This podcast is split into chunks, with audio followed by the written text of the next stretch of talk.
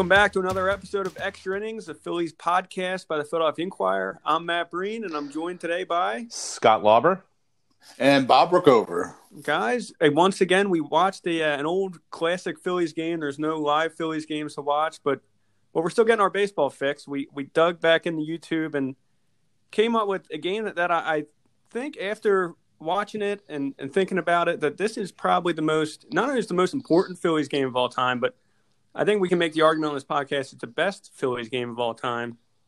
And it was the 1981 National League Championship Series, game five of five game series in Houston, the Astrodome against Nolan Ryan. It just just an incredible game. And what, what, why it's the most important game is because to me, 1950 Whiz Kids win the pennant. The rest of the 50s, the Phillies pretty much stink. 1960s, they're pretty terrible. Besides 64, when when they break your heart. Early 70s, they're terrible.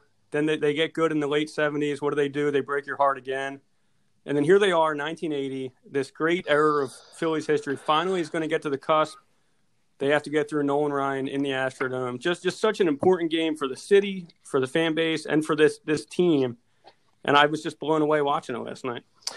Yeah, um, yesterday, Matt, when we decided to uh, th- to pick this game, you you posed the question: Is this the most important game in Phillies history? And um, you know, the only game that I have anywhere close to it is is the last game of the 1950 season, because if they don't win, well, I you know, and and this let me just say this beats that because if they don't win that that last game in 1950, they get a playing game with with the Dodgers. It's not over. Um, there would have been a tomorrow, um, but you know that game to end the 1950 season is huge because imagine if they don't get to the World Series in 1950. Now you're talking about a um, a gap from 1915 until 1976, right, where they don't make the playoffs. Um, who knows if the franchise even survives uh, survives in Philadelphia? Any number of things could happen if the Whiz Kids don't come along. Uh, even even that one year flash that they were.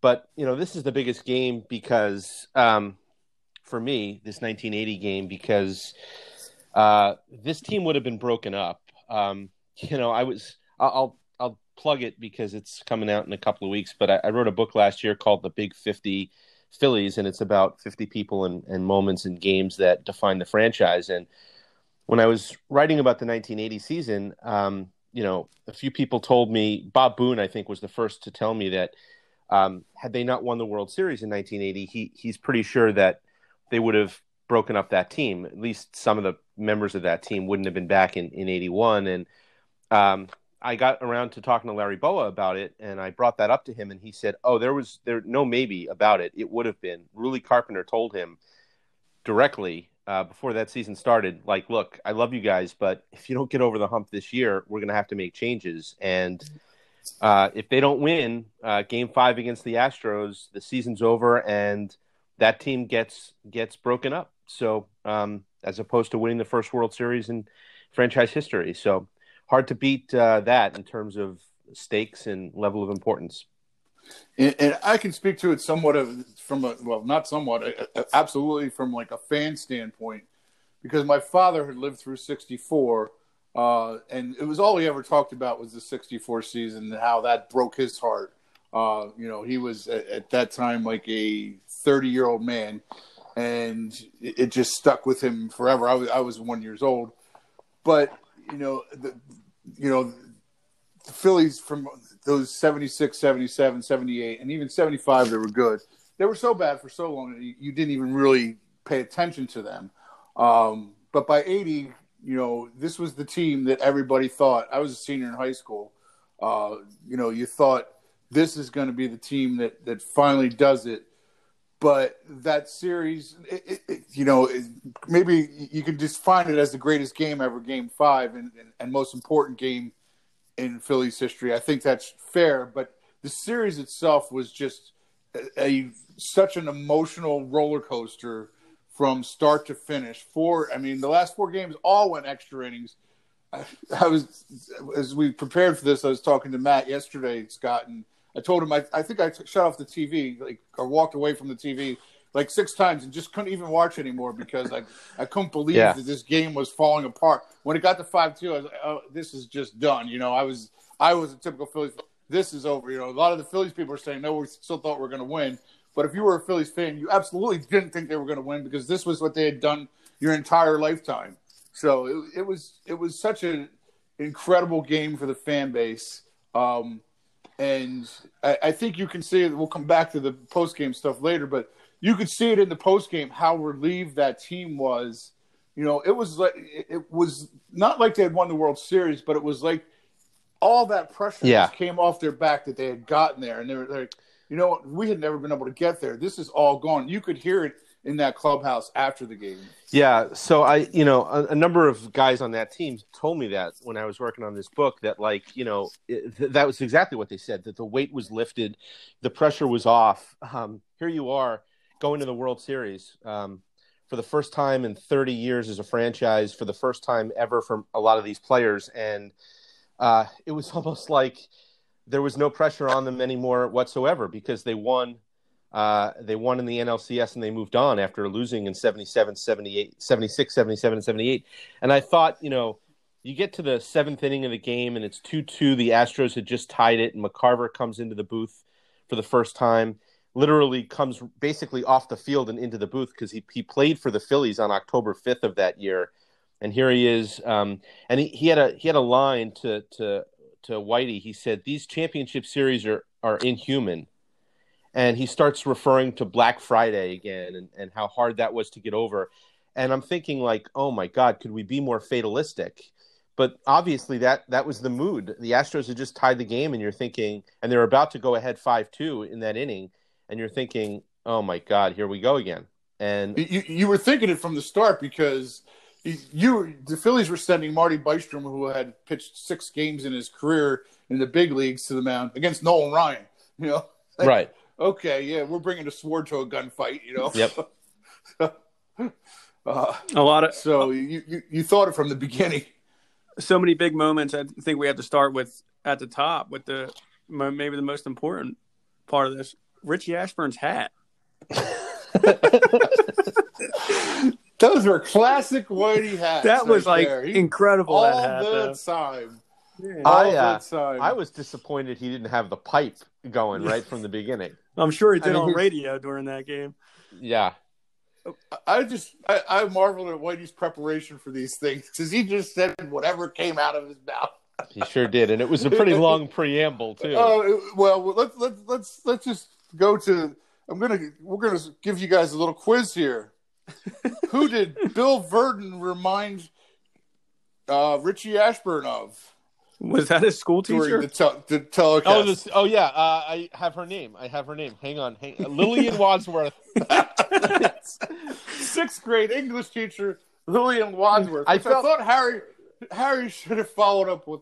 I Yeah. guess if you're not in the middle of such an important game, you would have said, "Tell me more, Whitey. Tell me more." That's what I. That's exactly what I wanted. Harry had nothing there. It was like, hey, she reminds me of my sixth grade teacher, and Harry's like, what's what was her name? And I'm thinking, oh, good, this is going to get good. And he goes, Lillian Wadsworth, and Harry's like, oh, all right, moving on. Harry Harry had to think. You know, maybe this game is a little too important for Lillian to to duck her head into it. Oh, it was great though. It was classic. classic. The uh, the one play that always gets talked about, the Manny Trillo throw at Yeah. home, the, the relay from Bake McBride, and I was reading the Daily News from the next day last night, and um, they actually had practiced that throw. They had an off day in, in Houston that during the series. Bake McBride practiced digging a ball out from the corner, throwing it to Manny Trillo, and over and over again. But Trillo kept throwing to third base, and then Bake said to Trillo, "Why don't you try throwing home on for you know to practice that?" He said, "No, I know I can do that. We don't need to practice it." And there, there it is. It's the, the, one of the biggest moments in the game, and it's just an incredible. every That's every amazing. piece of that throw was perfect, and, and they didn't even practice it. The, the one thing I'm thinking though is it, it, it was an incredible throw. It was an incredible play by McBride too, and an incredible tag Yep. by Boone. Yep. The one thing I kept thinking over and over, they had two plays at the plate. They, they cut down two runs, or that game doesn't continue. Um, but on both of them, neither play would be legal today because you're not allowed to block the plate anymore. You're right. And they were, and they were just, and he got, and Boone got spiked. He, if you you go back to the thing, apparently he was in a lot of pain after that game. He never makes it to the interview room because he had been spiked so bad. He actually went to the hospital after the game to get X-rays. Wow. Wow. It's a it's a um, it, those were incredible plays. They, the Phillies played, except for Luzinski's play in, in left field. Um, you know, they played incredible defense. Trillo makes the bad throw and gets an error on that play that they Pete Rose throws the guy out at home plate, but it's you know the de- the defense in that game was terrific. Just such a heads up play, the throw that Pete Rose made at home. To see that guy That was- running and the turn and throw, and then Boone again That was again with the quintessential tag Pete. on that. It was. That was- Go And, ahead. and I'll say, you know, I mean, we're talking about a guy who really hadn't played a whole lot of first base until 1979. Um, when I, I, I'll come back to it again because because I want to plug this book. But when I was working on this book, um, which is due out on April 21st, you know, I talked to Pete and he was talking about how proud he was um, of of the work he put in in the in spring training of '79 to be a good first baseman. And I mean, here we are, almost you know, we're 41 years after that, after him joining the Phillies, and he still doesn't think he gets the credit for being a, a good first baseman. Um, maybe that's Pete being Pete, but um, you know, and and sort of. Um, uh, you know his own version of things but yeah i mean he talked about how he get to spring training early in 79 and you know before the sun came up and worked with lee elia on digging out throws and kind of learning the position and he, he makes that play instinctively like he's been a first baseman his whole life Well, I'll, I'll, I'll add to this, but before I do, Scott, when's your book come out? april 21st Okay, I just want to available Make sure at uh, for pre-order now you- at you have a book coming out, Scott? Noble. i do as a matter of fact yeah All right, be, be- before we get more about your book, because I want to know more about your book. Uh, um, it, I can add to that because I interviewed Ruly Carpenter a couple years ago when when Pete was supposed to get into the Wall of Fame, um, which of course he messed that up. But yeah Uh, Pete might not not have messed up many plays at first base, but he messed up lots of stuff after that. Um, but anyway, so Ruly, Ruly said one day it was like about two hours, three hours after everybody had left the ballpark. He he would look down uh, on the field. He walked out and he saw this guy in a suit and tie throwing a ball and doing bur- balls in the dirt drill and Pete at first base. And everybody had been gone for like hours. And there was Pete. And he said his biggest concern going into the season was whether Pete could play first base. And he's like watching him. And he's like, okay, I guess Pete's going to be okay at first base. yeah So While we're on Pete Rose, um, you know, I read something during the playoffs last year about Juan Soto and his theatrical way of taking pitches, uh, and how that's sort of a, fun to watch in and of itself. Like, Pete, did anyone take a pitch better than Pete Rose? I mean, like, you know, he looks it right into the glove and kind of hops like he's so proud that, Yeah. that, you know, it was in fact a ball. His his takes were awesome. Pete was very How about his theatrical. bases loaded walk against? Uh, we're jumping Ugh. forward here, but uh, against Right. Ryan, it's Ryan's last batter. And- he throws the bat. He pretty much runs in front of Nolan Ryan on his way to first base, stares at him. It's like just yeah, the it was a emotion is bat amazing. flip walk. Yeah. And, and and before that, when he made an out, Yes. he, walked, he ran by Pete and he flipped his bat. I mean, he ran by Ryan and flipped his bat across to the dugout. And every time That was the- last out at first base, spikes the ball in the turf. Oh yeah, Love it. that was Pete. That was Pete. He was the, oh he was made for Philadelphia. He really was. And and just a Uh, sign even of though the he played most of his career in Cincinnati, he he was a, if he had been a Philly, he would have his whole life. They would well they they already do, but even more they would idolize him. there's no this game was on PHL 17 in Philly, but it was also on ABC. And it just to me that's like so weird that there was two local broadcasts of the same of the NLCS. Now it's like you know you get to the playoffs and every game's on national TV, it's on local radio. And it's just you know you think about it, you could have watched this game on two channels. Was a weird, lot of weird things about the broadcast. I mean, the, the way the Phillies did things. Then Harry and Whitey did the first three innings, and then in comes Andy Musser, and he does the three innings, and now here comes uh, Tim McCarver. McCarver and- for a cameo and, in the and, seventh. and Whitey doing play by play. Yes. and then it's like I was like, who's going to do the tenth inning? Uh, Do they? Do they? Do they I, like, how does this work? You know, and and then at the end, we don't see Chris Wheeler the whole time, but then Chris Wheeler is the final interview of the of all the post game interviews. Right. It was just really, really odd. Yeah, was Wheels doing radio or like where was he, Uh, hiding? He did. He did. He did radio then. Okay. Yes. But the radio, if you would listen to the radio broadcast of that, you were getting the same type of thing. You were getting this rotation. rotation of, you know, and they did it for a long time. I mean, it, even into the, I think even into the 2000s, Definitely. they, you know, because Harry, they radio insisted on Harry doing at least one inning of radio. You know, it's it's a really even now what they the Phillies do on radio with uh, Jim Jackson is a little different than they do it anywhere else. Yeah, the middle innings Right. there. Um, you know, um, it, it, it's funny because it, it is so strange, especially now, uh, to see a local broadcast of a playoff game like this. You expect now, you know, in a game of this magnitude, you just expect that Joe Buck's going to be doing the game. You know, like uh, the local guys go away and it becomes the national guys. And you know, where where it was super weird for me was, you know, every inning, you know, the playoff payoff. Joe Nadler Brigantine, New Jersey, and and then we have a winner blinking on the screen, and it's like 500 you know this is stuff that five hundred bucks. This is stuff that it is, but that's like straight. That's like straight out of you know June uh, June game in the middle of nowhere. You know, um, that's the stuff you do. Like you don't do that in October in the middle of a do or die playoff game. You know, it was just so foreign to me that Hey, welcome that back! they were- welcome back, they were Kotter. Zone on Wednesday night from five to six. Barney Barney Miller on Channel 17. Barney Miller. one hit after another. starring Hal Linden. There was there was one inning. I, I think it was the it was late um, because Whitey. It was the inning Whitey did the play by play where whatever the tease was for the the show that was coming up, he did not read it. Like it was on the screen. Uh, somebody was warming up. Uh, pitcher was warming up, and the the the whole thing's on the screen and he just let it go like he did not like he was he was either like this is ridiculous or i'm not going to bother myself with this because it's the eighth inning of a of, of the most important game in franchise history but like he just let it it just it appeared on the screen and then it disappeared. I suspect he just didn't care. Like he he had one point where there was a switch, somebody had hit. And he's like, and he's probably hitting fourth now. Uh, who cares? well who was the uh there was a guy from the astros who comes in the game the Gary late. Woods. gary woods and they didn't even know he was in the He's still game in the game.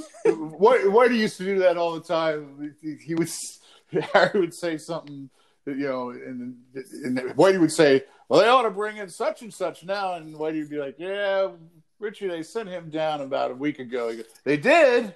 Why'd they do that?" Now, That was another uh, another awesome example of just what I thought was total like fatalistic. They're gonna lose. So they come back uh, for the start of the eighth inning after the Astros go up five two, and Harry comes back in the booth, and you know this is like this, this is this is. This is it. It's it's it's over, right? Surely it's over because Ryan's back on the mound, and Harry just goes. Ryan has some sort of phenomenal record with a lead in the eighth. I don't remember the stat, but it's phenomenal. And it was like I was like, this is Harry Doyle from Major League. Like nobody's listening anyway. and he kept giving the wrong know? stat. It was actually like 112 and three. Was He it- never gave the He stat. never, well, Uh, he, he said he kept saying 112 out of 119, and, and it was actually 112 out of 115 was the stat. He, he, with the eighth inning, he was 112, 112 and three going into the lead with a lead in the eighth inning. It, yeah, but he just no, he was he just it, it, it up. was it was great. And in, in, And I was like, fairness, where's the statistician? in fairness to, to him, yeah, those kinds of things just weren't as readily available as they are today. You know, Right. they're just it's not. Yeah, I'm sure if it was on his notes, he would have looked it up, but he it was something he had read, and he didn't have it in front of him at that point. So, we have to was- lay out why why this game was so great, and I, I think Scott had hinted at it with what happened in that seventh inning. They're just a complete meltdown by the Phillies, and if you're watching this game without any context of knowing what's going to happen, the game's over right there.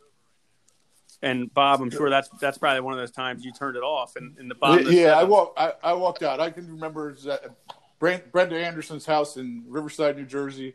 We were having a little watch party, and I was like, "That's it." I walked out the door, and uh, like I, I went and had my 17 year old beer, and, and, and like I can't watch this anymore. And about 20 minutes later, I went back, and like, "Oh, oh, oh! They take the lead. Okay, I can watch now." And then they.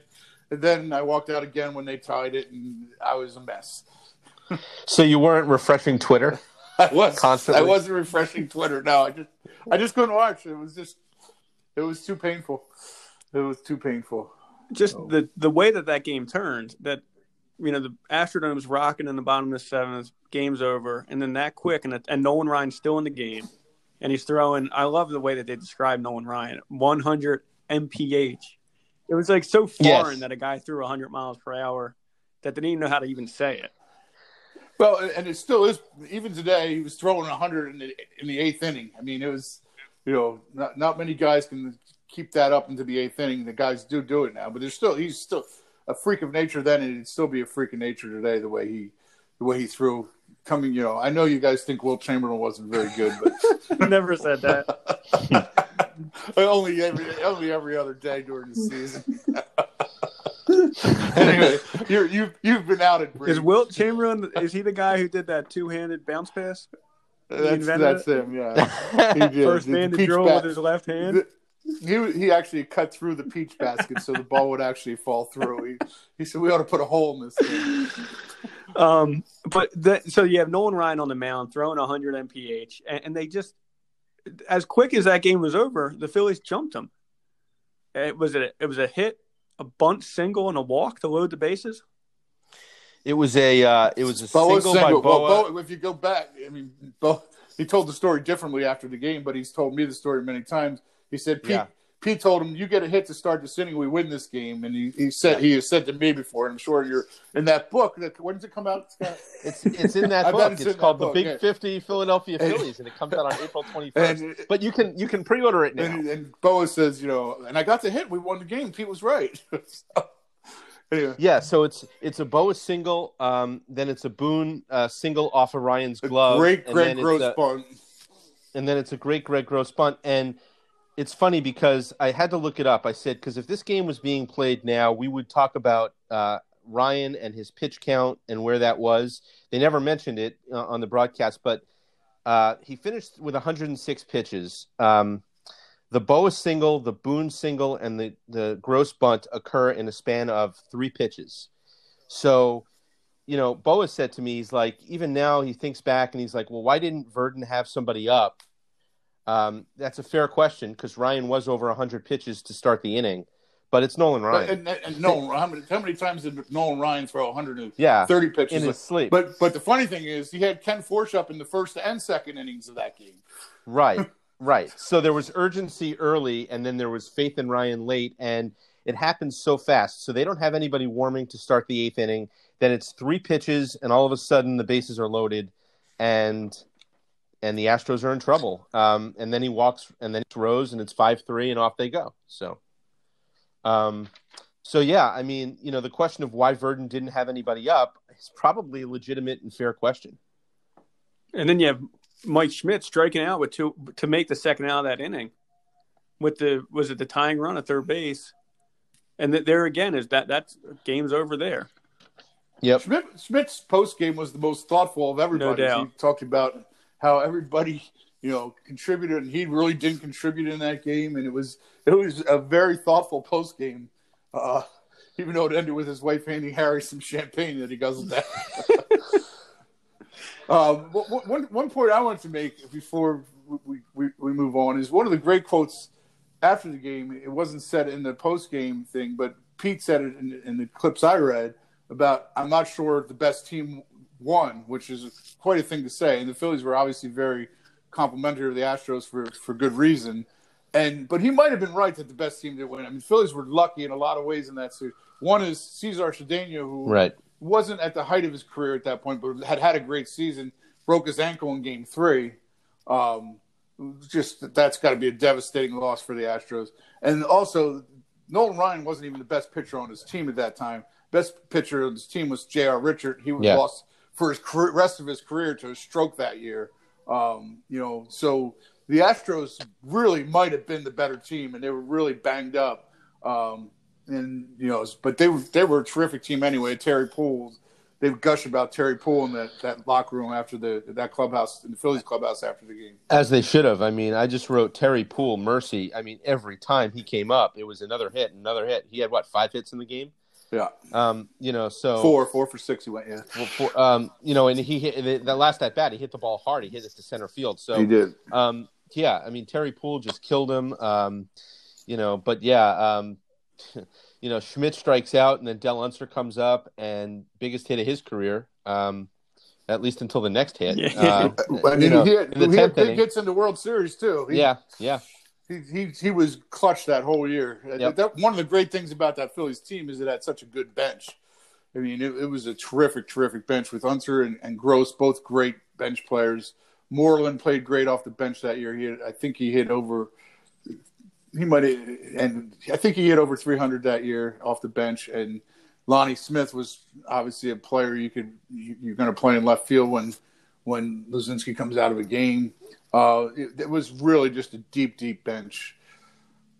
One of the, one of the other things that was struck me early on in that game, and he's not even in the game late, is Joe Morgan playing against Pete Rose in this game. yeah. Uh, and and I, you know, I remember Joe Morgan. It, it made me go back and look up Joe Morgan, 1983, when he was part of the Phillies NL National League Championship team, and he didn't have a great year. He only hit 230 that year.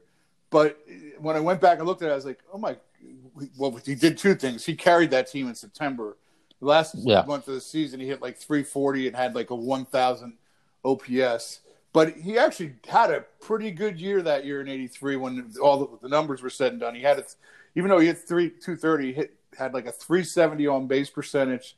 He had 16 home runs, like 70 RBIs, and like a, a, a, a 800 OPS. He was better than I remembered in his late stages of his career.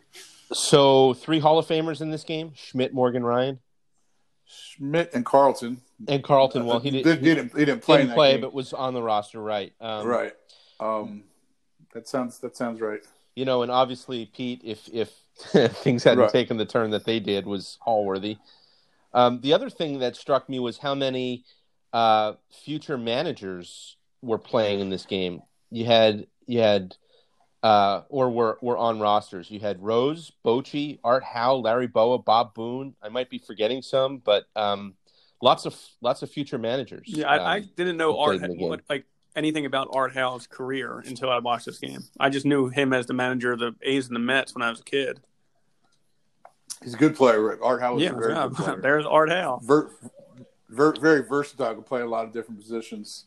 Um, the Astros had a ton of good players at that time. They really did. And they had great pitching. Uh, just Sambito was a terrific pitcher. Um, Yep. So Manny Trillo hits the triple. The Phillies are winning. Game the game was over, and that- now they're winning seven to five suddenly. But Tug McGraw coming in the eighth, and and he blows the lead. But why why was why was he even pitching the eighth inning? Well, I, I, because that's something that Green would do often. The, the standard closer that came in later was not in place yet. The, the closer could pitch eight, sometimes seventh, eighth, and ninth innings. It just was the norm of the day at that time. Uh, both him and Ron Reed were used in that in that respect. Um, so it, it wasn't unusual for that to happen. The, the, the amazing thing is they kept referring to that during the broadcast is that Tug pitched in all five of those Yeah. games, and you know there were a lot of accounts that oh Tug was just tired, but you know what he gave up a broken bat single to start the inning, I think, or to, for the first hit of the inning, and he gave up a bloop single to allow the the, the um, tying run to score. It wasn't as if he had thrown that bad. The one thing I'd actually made note of this. The one thing that uh, Richie Ashburn kept referring to, he wasn't throwing a screwball. He wasn't throwing a screwball. Yes. And I wonder if that was the pitch. Maybe he was a little arm weary, and that was a pitch he just couldn't throw at that time. That his arm was too tired to throw the screwball, which is a, an exhausting pitch. But the other thing I, it made me think was, whatever happened to the screwball? Yeah. Why doesn't anyone throw that anymore? Nobody ever throws it. I mean, and the best two I remember are, you know, everybody talks about Carl Hubbell. I didn't, I didn't see him, Brain. So before you, I want to be, I want to be preemptive. Uh, so, In his prime. You didn't see him in his prime. oh yeah, April twenty first, right? All right. Yeah. uh, April twenty first. okay. Fernando Valenzuela and Tug were the best screwballs that I ever saw. Um, yeah, no, I wrote uh, I wrote a note that Ruthven was warming in the fourth, and I wrote, didn't he pitch the tenth? and it just was like he he was warming in the fourth, and then he was warming a little later, and then I mean, how many times did he get up that night, and how many pitches did he throw, including pitches in the bullpen? Uh, It was that was insane. And then at one point, I saw him walking through the dugout in his in, like in a warm up jacket. Dick Ruthven was literally everywhere. Didn't, uh, It- didn't Gabe, that night. And he was supposed to pitch game one of the World Series didn't Gabe before that. Kapler So say I'm not Dallas effing Green? It kind of sounds did. like he was.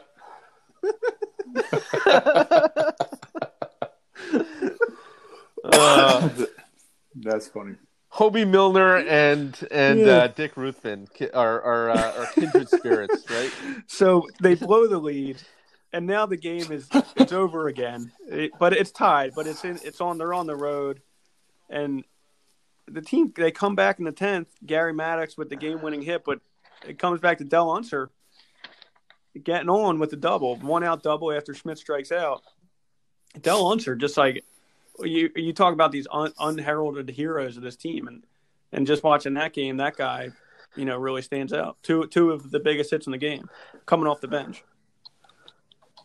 Del, Del Unser is really an unheralded person in, in this organization's history, in, in, in my mind. I mean, he, he obviously played a huge role in, in that World Series, but then he goes on to become the farm director in Philadelphia. He was a scout, an air, uh, pro scout for, for years and years and years. He, he's really um, underappreciated uh, and underrated as a as a Philly, you know, a, a lifelong Philly. Uh, he just retired a few years ago, and they did have a little ceremony for him. But he and, and I know Del pretty well. He, you know, he he did not want to be in the limelight. He was not the type of person who ever wanted to be in the limelight. But uh, but there's a great quote Can from you, you yeah. Can you hear me? Repeat that. I was losing you. Okay. Um, yeah, yeah, Del Unser to me was is one of the really underrated and underappreciated Phillies of all time. You know, not only was he great in that series, and not only uh, he was he, he had a great career for um, for them as a pinch hitter and as an extra guy, and then he went on to become a farm director. He went on was a pro scout forever. Just retired a few years ago after I forget exactly how many years, but he was also a very unassuming guy. So I'm sure he didn't mind not being in the limelight, but I think he was an underappreciated guy in Phillies history. Did you talk to him at all? And all seriousness, Scott, for for that book you're doing, did you talk to Del at all? I didn't. I wish I had. Yeah. Um, you know, I mean, there's a there's a list of people who like you know for whatever reason couldn't get to, but yeah, no. Uh, I mean, you're right about some of those huge moments that he had. It's kind of like, you know, I guess to take it to like a contemporary, you know, Phillies fan, uh, a younger Phillies fan. I don't know. You think of the role that guys like Matt Stairs played, right, in, in 08 or, or Greg Dobbs. I mean, that's Unser and Gross on the 1980 team, you know, guys who were just um, really, really good players who could come off the bench and get you a big hit in a, in a huge moment. Um, what about, you know, Let, let- let me just add one thing there about Del. I'm just seeing this seeing this now. He was 35 years old. He had never been to the post. I read a quote from him after the, the game about how you know he, he was he was at the end of his career and Paul Owens took a chance on him and how thankful he was. But that was his only postseason. In that postseason, he went five for 11 uh, in the playoffs and World Series with four runs scored, three doubles, and three RBIs. and I thought his post game interview too with I think it was with Harry. Um, Yeah. You know, it, it was it was totally a guy who kind of had it in perspective. I thought, you know, he might have even said uh, it's the biggest moment of my career, um, or it's the best thing I'll ever do as a baseball player. He said something to that effect, and and I was like, okay, you know, somebody who kind of got it, you know, for sure. Like he wasn't taking this for granted at all. Not that any of them, I, I don't think, were after you know all their near misses in the late 70s but he just seemed to like completely understand what he had just done and and the the magnitude of that moment for the Phillies. He was pure and class. the game-winning sure. hit comes to Gary Maddox, and, and then and so you know the Phillies are now winning, and then they close it out in the ninth. Gary Maddox makes the last out in center field, gets carried off the field, and it was a neat moment because Dallas Green is is one of the guys carrying Gary Maddox off the field, and Yes. obviously you know as you guys know that, and maybe you can even add more to this than, than when I know that you know they they were kind of at odds towards the end of that season. Go ahead, Scott. No, definitely they were. And if I'm not mistaken, there was a point where uh, they had a Ma- Maddox had a uh, they called a team meeting and Maddox nominated Luzinski to go in and talk to Dallas Green, and that didn't go very well. Um, yeah, I mean Maddox was certainly not a guy who was high on on Dallas Green's list that year. Um, Uh, and you know there was some poetic justice, I guess, in, in that moment, in him getting carried off the field and and um, you know and being sort of the guy who gets the, the big hit at the end. And and and he had had some some difficult uh, post seasons before that, uh, which was also just a big part of the thing. And, and he Maddox is just another guy who was pure class. I mean, he you know and and even watching that game watching Gary Maddox run down a fly ball was it was poetry in motion. He would, you know, obviously the, the famous quote is two thirds of the earth is covered by right. water, and know, the other one third by Gary Maddox. But just watching him, even you know, and, and at that point, he's in the later parts of his career. Um, you know, it, he just was effortless in trying and going and getting a ball. And he, you know, he was he he was the guy who misplayed Dusty Baker's ball and then yes. led to Black Friday uh, which you know Gary Maddox misplaying a ball. There's the way to to lose a game was very low on any list. So the Phillies win. Gary Maddox getting carried off the field. It's on the front page of the Daily News that Monday morning with the headline. It's just wow exclamation point, and it's Gary Maddox underneath it being carried off the field. And it's just like it's such a perfect back page. It's just I mean a front page. Just wow because really the, the game is what what else do you have to say? besides that game, that moment, and then as we're watching, this is the great thing about YouTube is that you, you get more than the game. You get to go to the clubhouse afterwards with the post game celebration. And my favorite. Part, so so wait yeah. before we get to that because we're going to spend time on the post game. But so the last out. Okay, so the last pitch as it's being released, McCarver with one of the most bizarre lines ever. If he takes this, I'll buy you a Mazda. he must have been getting sponsored. Yeah. Then the ball Yes, then the ball he, gets because Enos Cabell is like a free swinger, uh, right? Just to, but, but like, but okay, he yeah, gets very Mazda? specific with the Mazda. Yeah. Then then the ball hit, gets hit to center field. The uh, Maddox catches it, and so I thought, okay, so for a guy who I mentioned, you know, literally basically came right off the field and into the broadcast booth. What a week earlier or two weeks earlier, I thought McCarver was pretty good. Yeah, I'm However, glad you brought this up. That's exactly what it is, Bob. You can't hear Harry Kalas' call. The hysterical laughter. I mean, it's, it's so awkward. I, am I'm I'm sitting there watching, going, can somebody just grab the microphone and throw it somewhere so that he can't do this? He it ruins the call. It ruins no the final call. call. It's just him laughing. Uh, my thought as I'm watching that is I'm guessing when he went for those big national jobs, he didn't send no. that in his, his interview tape. wow. Yeah. He didn't know about the cough button. I mean, yet. so I was I was gonna yeah, I was gonna be really complimentary of him. I thought I thought he was good in the seventh inning. I thought he was had this ability to put things into perspective. I thought his back and forth with with Whitey was good in that inning. With Whitey saying like, "You had a great career, Tim. Too bad you didn't realize it was over a couple of years ago." That was, that was I mean, great line. I mean, there was good stuff there, and then the laughter just completely ruins it. But completely give him, we will give him a break. Like you said, he was playing that season. He's a future Hall of Fame broadcaster. He he just was not in that moment. Yes. He was not a Hall of Fame broadcaster. And and while we're on that, real quick, right. It, it's just amazing. Richie Ashburn is remembered more for being a broadcaster in this town, but he's a Hall of Fame yeah. player who then and then you see him yeah. as a broadcaster doing play by play, doing color, switching both, and then after the game, doing interviews in the clubhouse. And it's like this; these types of things will never happen again, where a Hall of Fame player beca- transitions into this this role. It's just well, and and and you left out one other thing he was doing. He was enjoying that champagne yes, in that clubhouse. He sure was. One other thing. Now it all be, has it coming to me yet? Nope.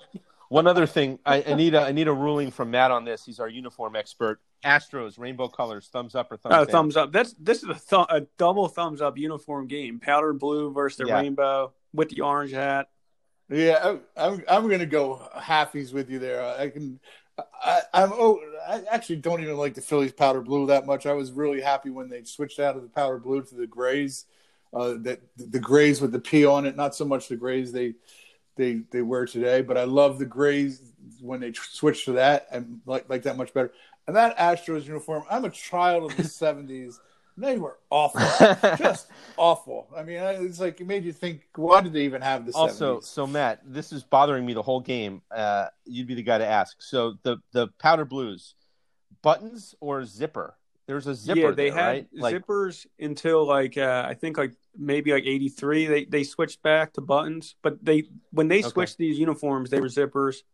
And I, I'm guessing in '80 they were still zippers, but then they did wear buttons with them at one point too. Because it looked like a zipper, and also like, what's this? ma- I feel like George Costanza here. What's this made out of? Like, was th- there was like a satin kind of shine to those uniforms?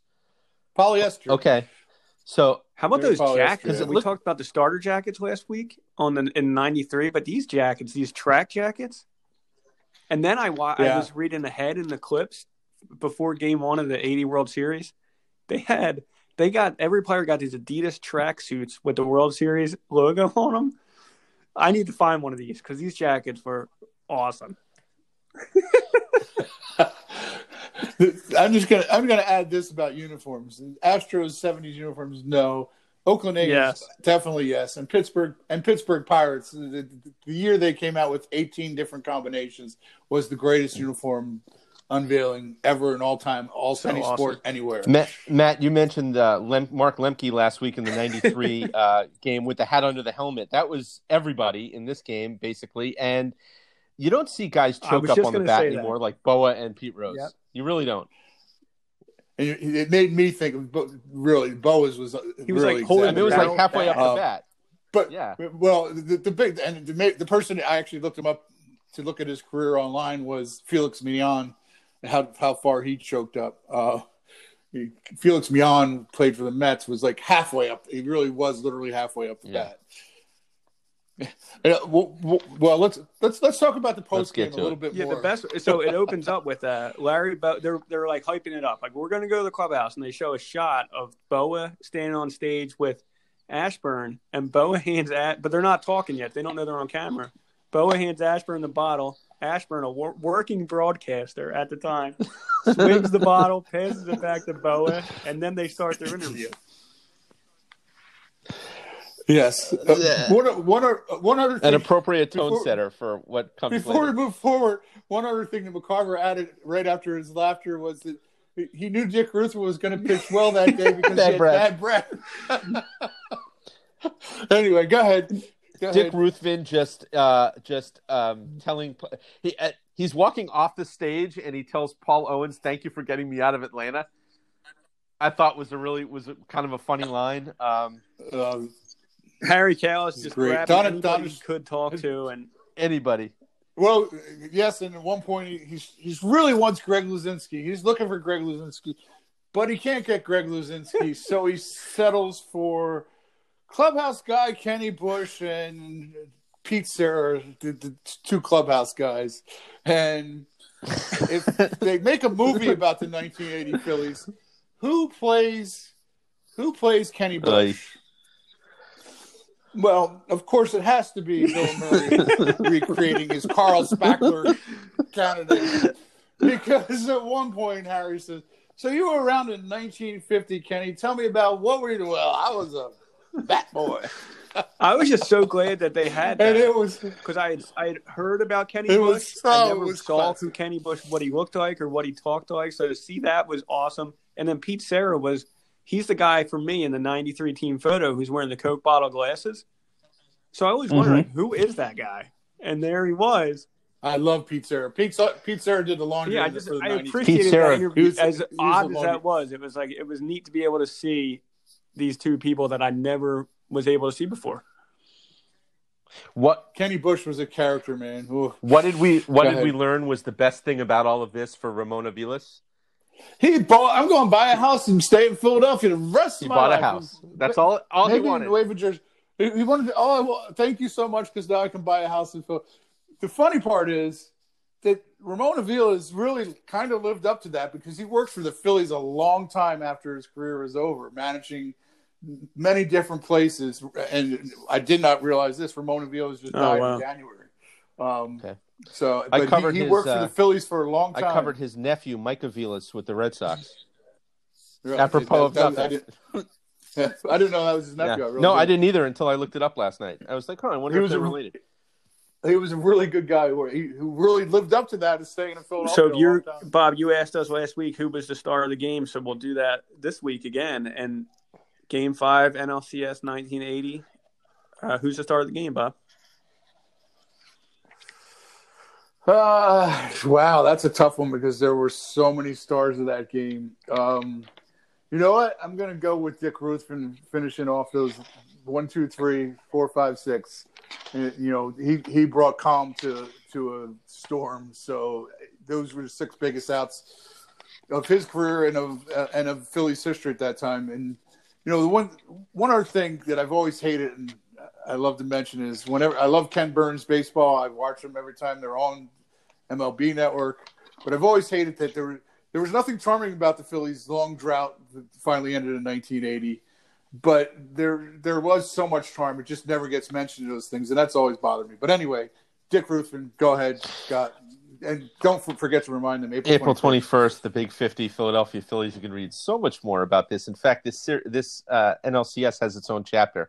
Uh, the um, I know McCarver went with Bob Boone, and that's a compelling. Uh, I'm, I'm tempted to do it, but uh, you got to go with Manny Trillo. I mean, between the triple, uh, the throw, um, he had four hits in the game, three hits in the game. Uh, Trillo to me is the star of the game, has to be. And I will go Del Unser just because he picked up Mike Schmidt twice, and especially in that um, in, in the seventh, the eighth inning, just to be able to wa- watch Mike Schmidt strike out and then cross his path on the way to the batter's box and get a hit for you know you're being a guy that came off the bench and he's a star player it was just pretty awesome just, just a great game and uh I, I know you guys heard a lot about the tickets were going on sale the next morning and fifteen yeah, they kept hyping right? that up and I, I so I read the next day's daily news and it was like absolute mayhem it had if you remember the vet they had the ticket window on street level, so not above the ramps. You had to go. It was almost underground, underneath those tunnels,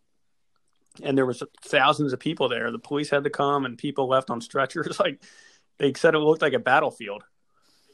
It was just gruesome. The uh, the best. Thank God for StubHub and online buying tickets online. The other.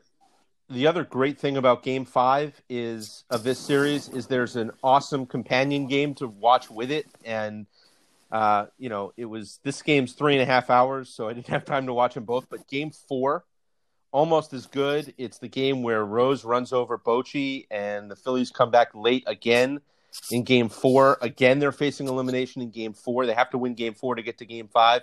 So games four and five of the NLCS uh, of 1980 are unbelievable to watch together. And I was talking to Dickie Noles uh, recently, and he was telling me about how a couple of years ago he had kind of a knee replacement, or I believe it was a knee, plate, maybe a hip replacement. He had he had a procedure where he was um, at home for a while, and he rewatched. He said the entire series, the entire 80 NLCS, just to make sure that it happened the way he remembered it. And he said it was every bit as good as he thought it was when he was living through it. So you made the point about the filler story that was in there in the Courier Post, I think. Uh, but there was one in the Inquirer uh, from Dick Young. Uh, did you read? Did either you guys read that? I did not.